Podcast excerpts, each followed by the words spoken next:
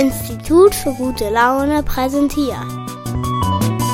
Das singende, klingende Selbstgespräch. Von und mit dem singenden, klingenden Breibüsch. Grüß dich, hier ist der Preibisch zum Selbstgespräch. Heute ist der Name vom Selbstgespräch Neue Hinweise auf Leben im All, also Leben außerhalb der Erde. Und darüber möchte ich heute erzählen in meinem Selbstgespräch und ich möchte gleich mal erzählen, was das für Hinweise sind oder welche Art dieser Hinweise sind. Es ist nämlich nicht so, dass ich durch mein Teleskop geguckt habe und da irgendwas gesehen habe oder dass ich irgendwelche Messungen durchgeführt habe, sondern diese Hinweise auf Leben im All sind im Prinzip Überlegungen von mir, die sich auf Messergebnisse stützen, die schon etwas älter sind. Das heißt, ich möchte Messergebnisse oder Beobachtungen der Wissenschaft, die es schon eine Weile gibt, neu interpretieren, zusammenführen und daraus ergeben sich dann diese neuen Hinweise. Es gibt ja in der Wissenschaft verschiedene Möglichkeiten, was rauszufinden, man kann zum Beispiel durch ein Teleskop gucken und was entdecken, aber man kann sich einfach auch hinsetzen und äh, überlegen. Also zum Beispiel hat Einstein das so gemacht bei seiner Relativitätstheorie. Der hat jetzt auch nicht irgendwie gemessen oder in seinem Labor irgendwas zusammengeschüttet, sondern der hat sich einfach hingesetzt und überlegt und ist da zu neuen Erkenntnissen gekommen. Das nennt man, glaube ich, das Theoretisieren. Also ich möchte heute neue Hinweise auf Leben im All hertheoretisieren. Und das möchte ich so machen, dass ich zwei Dinge erzähle, die völlig bekannt sind und diese dann zusammenführe, so nacheinander. Und ich möchte zwei Stichworte schon mal geben. Das eine ist die Kohlenstoff-Silizium-Ähnlichkeit und das zweite sind Magnetfelder. Aus diesen beiden Beobachtungen werde ich jetzt hier heute Hinweise für Leben im All herleiten. Bevor es aber losgeht mit diesem neuen Denken, möchte ich ein Lied von mir spielen, das heißt, ein Bier kann ein neuer Anfang sein, also wir fangen nochmal neu an zu überlegen und da passt das gut, das Lied und danach geht's richtig los hier mit den neuen Hinweisen auf Leben im All. Aber erstmal die Musik.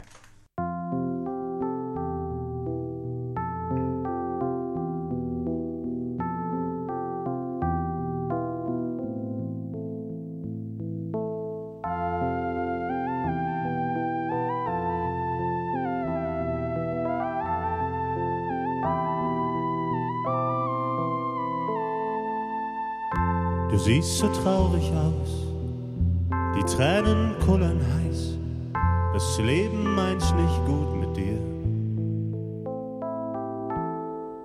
Die Liebe ist zu Ende, die Welt ist ungerecht. Kopf hoch, mein Freund, ich rate dir. Nix nutzen, weinen, jammern, schreien.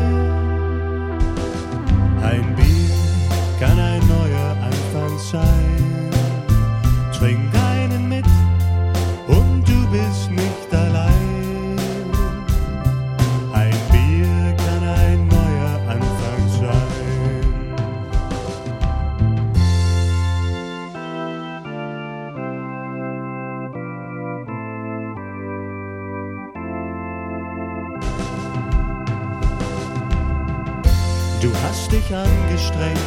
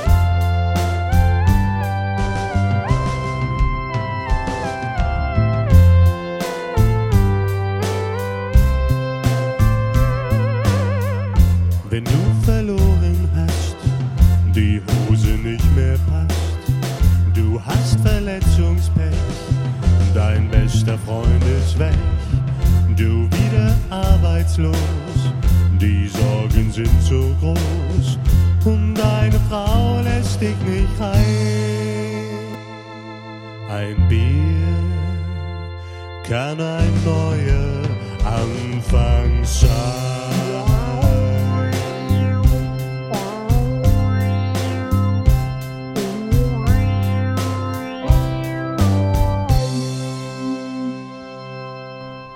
Ein Bier kann neuer Anfang sein und heute möchte ich ganz neu überlegen oder Überlegungen anstellen zu bereits gemachten Messungen oder Beobachtungen der Wissenschaft und daraus dann neue Erkenntnisse zu Leben im All entwickeln. Das erste, was ich dir erzählen will, ist diese Silizium-Kohlenstoff-Ähnlichkeit.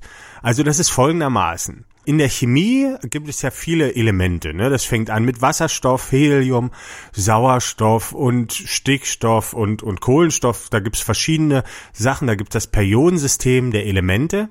Und schon vor einiger Zeit, irgendwann im 18. Jahrhundert, hat mal ein gewisser John Newland etwas herausgefunden, und zwar, dass sich die Elemente im Abstand von acht Elementen immer ähnlich sind. Also die gehen dann ähnliche Beziehungen ein, haben auch so ein bisschen ähnliche Eigenschaften und der hat das damals genannt das Oktavengesetz. Also wie bei einer Oktave, da sind ja auch alle acht Töne sind ähnlich oder gleich sogar. Also auf dem Klavier, wenn du acht Töne nach rechts oder links gehst, hast du immer den gleichen Ton. Also ein A oder ein C oder das wiederholt sich immer. Und der hat halt herausgefunden, dass das in der Chemie auch so ist. Und das Kohlenstoff zum Beispiel, wenn man da acht Töne, äh Quatsch, Töne sage ich schon, acht Elemente zum Beispiel weitergeht, da kommt man auf das Silizium. Und Kohlenstoff, das ist ja im Prinzip Kohle, kann man sagen.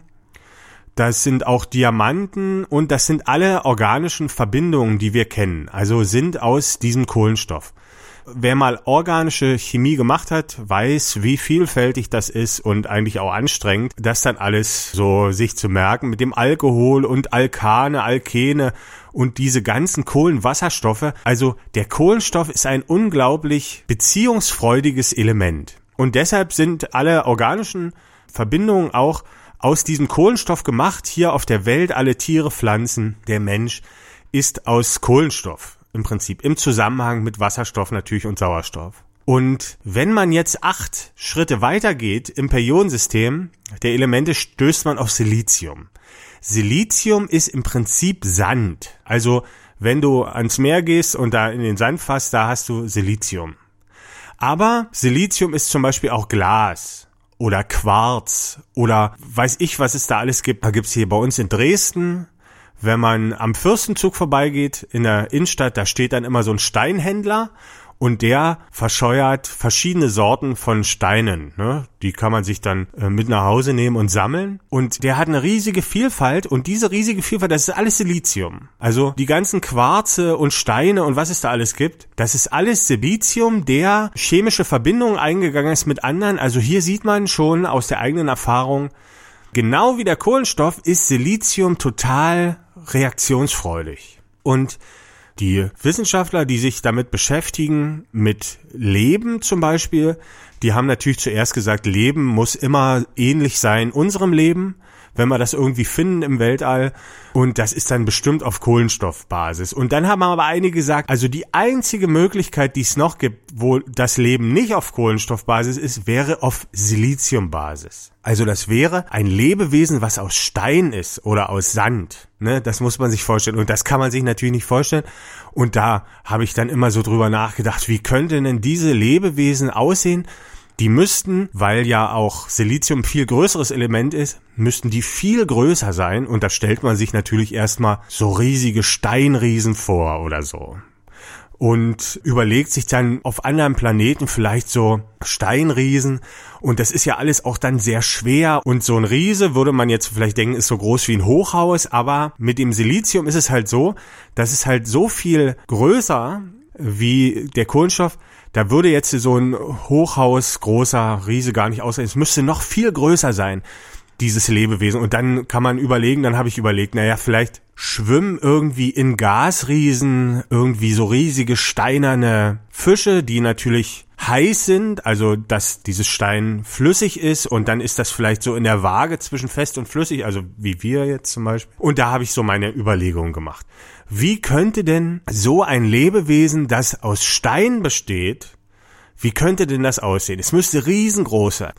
Naja, jedenfalls bin ich dann irgendwann drauf gekommen, wie es aussieht und es ist unglaublich naheliegend. Aber das war jetzt nur der erste Teil von meiner Vermutung und das werde ich dann auflösen, wenn ich die zweite Überlegung noch dazu tue. Aber das mache ich erst nach der nächsten Melodie.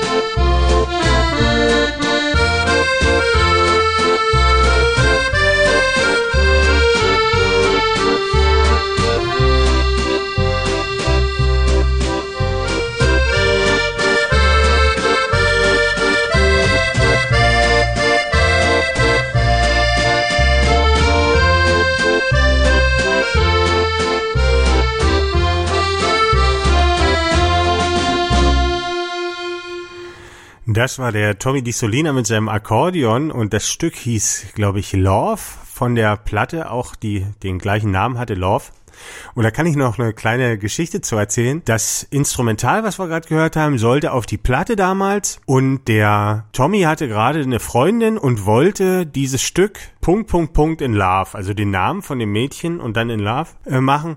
Und ich und der Bassist haben dann aber mit Tommy geredet und gesagt, wir raten dir davon ab, ne, weil die Mädels, also das wechselt ja immer mal. Und so eine Platte von sich hat man ja dann immer und wenn, das ist dann ungünstig. Und Tommy hat auf uns gehört, wir haben es dann nicht so genannt, sondern Love einfach, wie wir auch die Platte genannt haben. Und der war dann sehr froh dann später darüber, weil sich dann tatsächlich bei ihm noch verändert hat mit der Partnerschaft. Und sonst hätte er jetzt natürlich eine CD von sich zu Hause, wo dann immer dieser Name drauf steht. Das ist ja doof. So, das war eine kleine Geschichte hier zur Musik. Und wir sind jetzt aber hier mitten im Selbstgespräch über die neuen Hinweise auf Leben im All. Und ich habe euch am Anfang der Sendung schon davon erzählt, dass Silizium auch eine Möglichkeit wäre, wie Leben im All aussehen könnte, aber das wäre halt gigantisch groß. Und jetzt möchte ich euch noch eine zweite Geschichte erzählen in der Wissenschaft über Magnetfelder. Was sind eigentlich Magnetfelder? Ihr habt es vielleicht schon mal in der Schule oder in Physik gesehen, wenn man einen Magneten hat oder eine Spule, durch die Strom fließt und da so Eisenspäne hinstreut, dann richten sich diese Eisenspäne so aus, dass das so ein bisschen aussieht wie Magnetfeldlinien. Und das ist das Magnetfeld, das ist ganz wichtig für Elektromotoren und die gibt's hier überall, diese Magnetfelder. Und man hat, als man die elektromagnetische Kraft entdeckt hat, auch irgendwann im 17. Jahrhundert oder im 18. Jahrhundert, hat man auch diese Magnetfelder entdeckt und man hat natürlich die stärksten Magnetfelder zuerst entdeckt.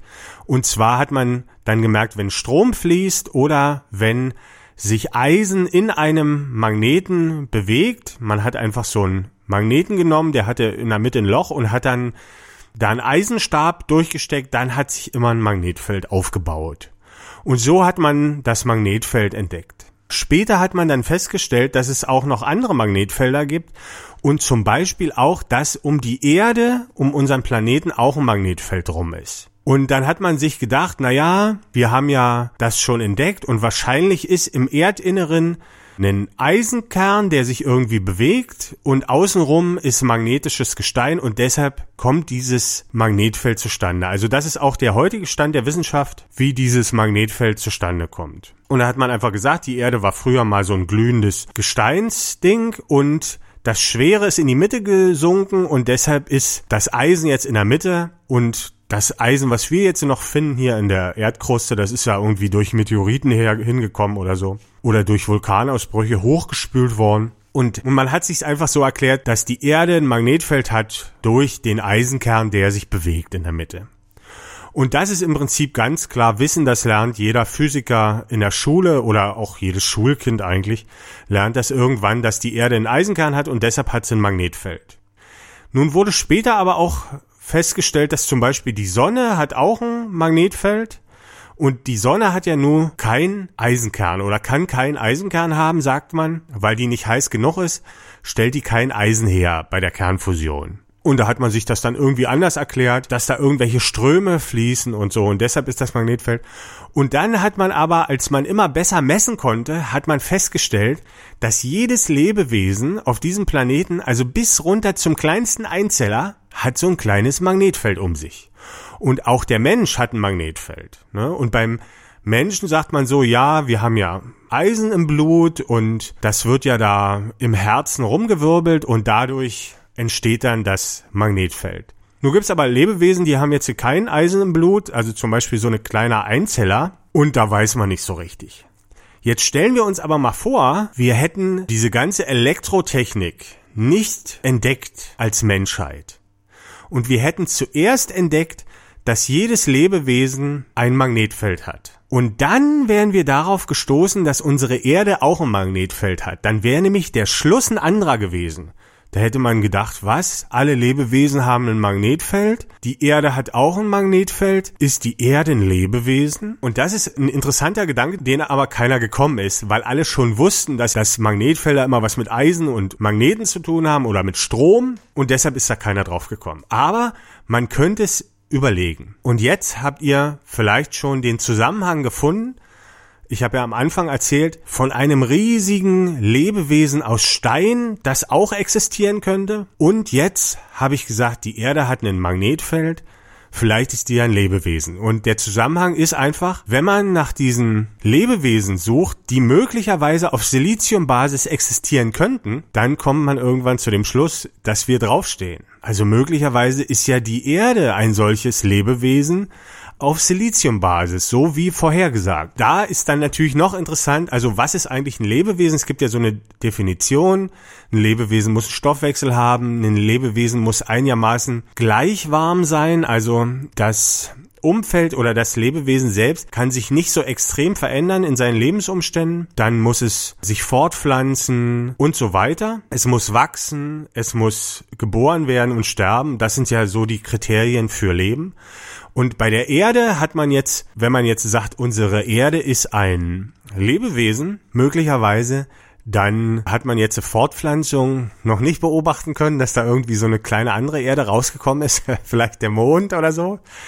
Aber der lebt ja nicht, der Mond. Und das hat man nicht entdeckt, aber man hat zum Beispiel entdeckt, dass die Erde wächst. Also die Erde wächst laut NASA jedes Jahr um sechs Zentimeter. Und das ist gewaltig, denn wenn man überlegt, dass die Erde vier Milliarden Jahre alt sein soll oder ist und das mal ausrechnet, also die ist ja dann wenn die sechs Zentimeter wächst im Jahr, dann ist die ja alle 20 Jahre wird die einen Meter größer und alle 20.000 Jahre wird die einen Kilometer größer. Und vier Milliarden Jahre ist ja dann nochmal eine andere Geschichte. Also die Erde muss, kann sich ja jeder ausrechnen, mal viel, viel kleiner gewesen sein. Und wieso die dann wächst und so ist ja auch ein bisschen komisch. Dann hat man festgestellt, dass obwohl sich die Temperatur der Sonne zyklisch verändert, die Erde trotzdem relativ gleich warm bleibt. Also wir haben zwar diese Klimaschwankungen um zwei bis drei Grad, aber wenn wir nur das begründen aus der Schwankung der Sonne, die ja die Energie liefert, dann müssten eigentlich diese Schwankungen viel größer sein. Also die Erde ist irgendwie gleich warm.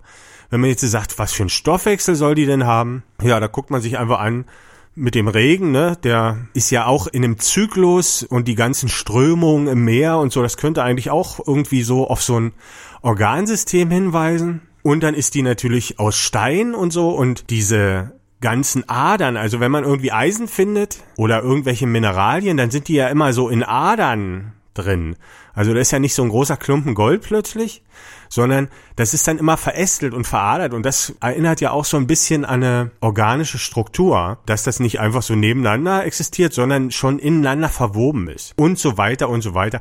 Dann hat man festgestellt, dass der Salzgehalt im Meer ab einem bestimmten Punkt nicht mehr zugenommen hat. Also das Meer ist ja deshalb salzig, weil der Regen das Salz aus den Gebirgen herauswäscht und ins Meer leitet. Und weil das ja schon eine ganze Weile so geht, ist einfach das Meer total salzig. Jetzt müsste das aber immer salziger und immer salziger werden. Und komischerweise ist das aber an einem bestimmten Punkt stehen geblieben. So. Also, und das sind alles so Hinweise darauf, dass die Erde tatsächlich eine Lebensform ist. Jetzt natürlich interessant zu beobachten, was sind wir denn dann? Ne, sind wir, leben wir auf einer Lebensform oder gehören wir vielleicht dazu? Also wenn wir jetzt sagen, der Wald, der auf der Erde wächst, sind vielleicht die Haare, ne? Da hat sie jetzt angefangen, eine Glatze zu kriegen. Und wir sind vielleicht irgendwie die Nervenzellen, die sich dann irgendwann zu einem Gehirn verbinden und so weiter. Naja, jedenfalls, ich wollte ja noch heute erzählen, also ich erzähle jetzt die ganze Zeit von der Erde, aber ich will ja erzählen von Leben im All dass es da Hinweise gibt. Und das Interessante ist, also wir sagen jetzt einfach mal, wir erkennen ein Lebewesen an seinem Magnetfeld. Es gibt zwar auch Dinge, die kein Lebewesen sind, also die wir hier auf der Erde herstellen können, wie ein Elektromotor, aber natürlich kann man sich das weniger vielleicht vorstellen, das kommen zu viele Zufälle zusammen, dass jetzt so viele Elektromotoren oder Eisenkerne in Bewegung sein sollen da draußen, weil es gibt da draußen ganz, ganz viele Magnetfelder. Jeder Stern hat ein Magnetfeld und auch viele Planeten. Und man könnte jetzt zum Beispiel sagen, der Mond zum Beispiel hat kein Magnetfeld. Da könnte man sagen, ja, der Mond lebt nicht. Der hat vielleicht mal gelebt oder so. Der Mars hat kein Magnetfeld, also der hat kein großes Magnetfeld. Die Wissenschaft sagt so, da gibt's so einzelne Magnetfelder in der Kruste und die Wissenschaft sagt, das ist dann übrig geblieben von dem großen Magnetfeld, was mal zusammengebrochen ist, was ja ein bisschen komisch ist, weil wenn ein Eisenkern in der Mitte sich dreht und wenn der sich dann nicht mehr dreht, dann ist ja eigentlich das ganze Magnetfeld weg. Wieso sollen da irgendwelche Reste noch existieren? Und mit der anderen Idee, dass wir einfach sagen, die Magnetfelder weisen auf Leben hin dann wäre zu erklären, dann würde man einfach sagen, ja, der Mars ist jetzt äh, ein Lebewesen, was nicht mehr am Leben ist, aber in seiner Kruste gibt es noch genug Leben, dass das so ein bisschen magnetisch ist noch, das Magnetfeld. Ja, und so weiter. Und dann sind auch zum Beispiel die Gasplaneten, die großen Gasplaneten, Jupiter, Neptun, Saturn, die haben ein großes Magnetfeld, ein sehr starkes. Die werden dann auch lebendig nach dieser Theorie und alle Sterne. Und wenn wir uns das mal angucken, also wenn wir einfach mal hochgucken heute nachts und dann die Sterne leuchten sehen und sagen, gut, das sind alles Lebewesen, dann ist diese Idee, dass wir alleine im Universum sind, völlig hanebüchend. Und das Leben wäre dann einfach allgegenwärtig. Also eigentlich wäre dieser ganze Kosmos ein Lebewesen oder ganz viele Lebewesen. Und das Tote, also sowas wie der Mond, oder wie der Mars oder so, das wäre eher die Ausnahme. Ja, da möchte ich nochmal zusammenfassen, was ich heute hier behauptet habe, ist, ich hätte neue Hinweise auf Leben im All entdeckt und zwar habe ich einfach die Beobachtung, zum Beispiel, dass es so viele Magnetfelder da draußen gibt, habe ich uminterpretiert, dass diese darauf hinweisen könnten, dass es sich jetzt nicht in jedem Fall zufällig darum handelt, dass das ein Elektromotor ist, sondern dass das darauf hinweist, dass das alles Lebewesen sind. Und das ist natürlich eine Deutungstheorie. Ne? Man kann natürlich auch die Theorie gehen, nein, das passiert alles mit diesen Magnetfeldern, ohne dass da Leben ist. Das ist natürlich eine andere Theorie. Aber wenn man der Theorie folgt, die ich hier erzählt habe, dann wären das Hinweise auf unglaubliches Lebensgewimmel da draußen im All. Und wir wären nicht allein. Und wir müssten sogar sagen, also wenn die Sonne ein Lebewesen ist, dann würde das relativ Sinn machen sogar, denn die Sonne ist ja der Anfang der Nahrungskette. Und dann hätten wir ja innerhalb der Nahrungskette nur Lebewesen. Also wenn wir davon ausgehen, dass die Sonne nicht lebendig ist, dann ernährt sich Leben von Nichtleben, aber so wäre das Ganze natürlich ein geschlossener Kreis. Das war heute hier meine Theorie zu Leben im All. Vielleicht hast du es ein bisschen interessant gefunden. Vielleicht hast du auch irgendwelche logischen Fehler entdeckt und sagst, na, das kann ja deswegen nicht stimmen und deswegen. Dann wäre es toll, wenn du mir schreibst. Äh, du findest mich unter www.fischbild.de oder Institut für gute Laune. Da gibt's die ganzen Podcast-Folgen auch zur neuen sympathischen Physik. Da gibt's andere Folgen. Vorige Woche habe ich zum Andromeda-Paradoxum was gemacht, die fünfte Dimension. Dann gibt's das Atommodell von der neuen sympathischen Physik und eine neue Gravitationstheorie. Wenn du dich für so eine Sachen interessierst, findest du auch die ganzen Podcast-Folgen unter www.fischbild.de. Vielleicht sehen wir uns da mal und du kommentierst was, das würde mich freuen. Ansonsten würde ich mich heute erstmal verabschieden mit dieser Idee. Das war natürlich jetzt so ganz viel. Das muss erstmal so ein bisschen sich vielleicht setzen bei dir oder du diskutierst das einfach mal mit ein paar Freunden, ob wir hier vielleicht möglicherweise Teil eines großen Lebewesens sind, das gerade Selbstmord begeht mit uns. Vielleicht sind wir ja die Krankheit oder wir sind irgendein System, das sich noch finden oder entwickeln muss. Das kann man alles diskutieren aufgrund dieser Theorie. Ich verabschiede mich erstmal. Vielleicht hören wir uns nächste Woche wieder. Das war das singende klingende Selbstgespräch. Der Preibisch sagt Tschüss.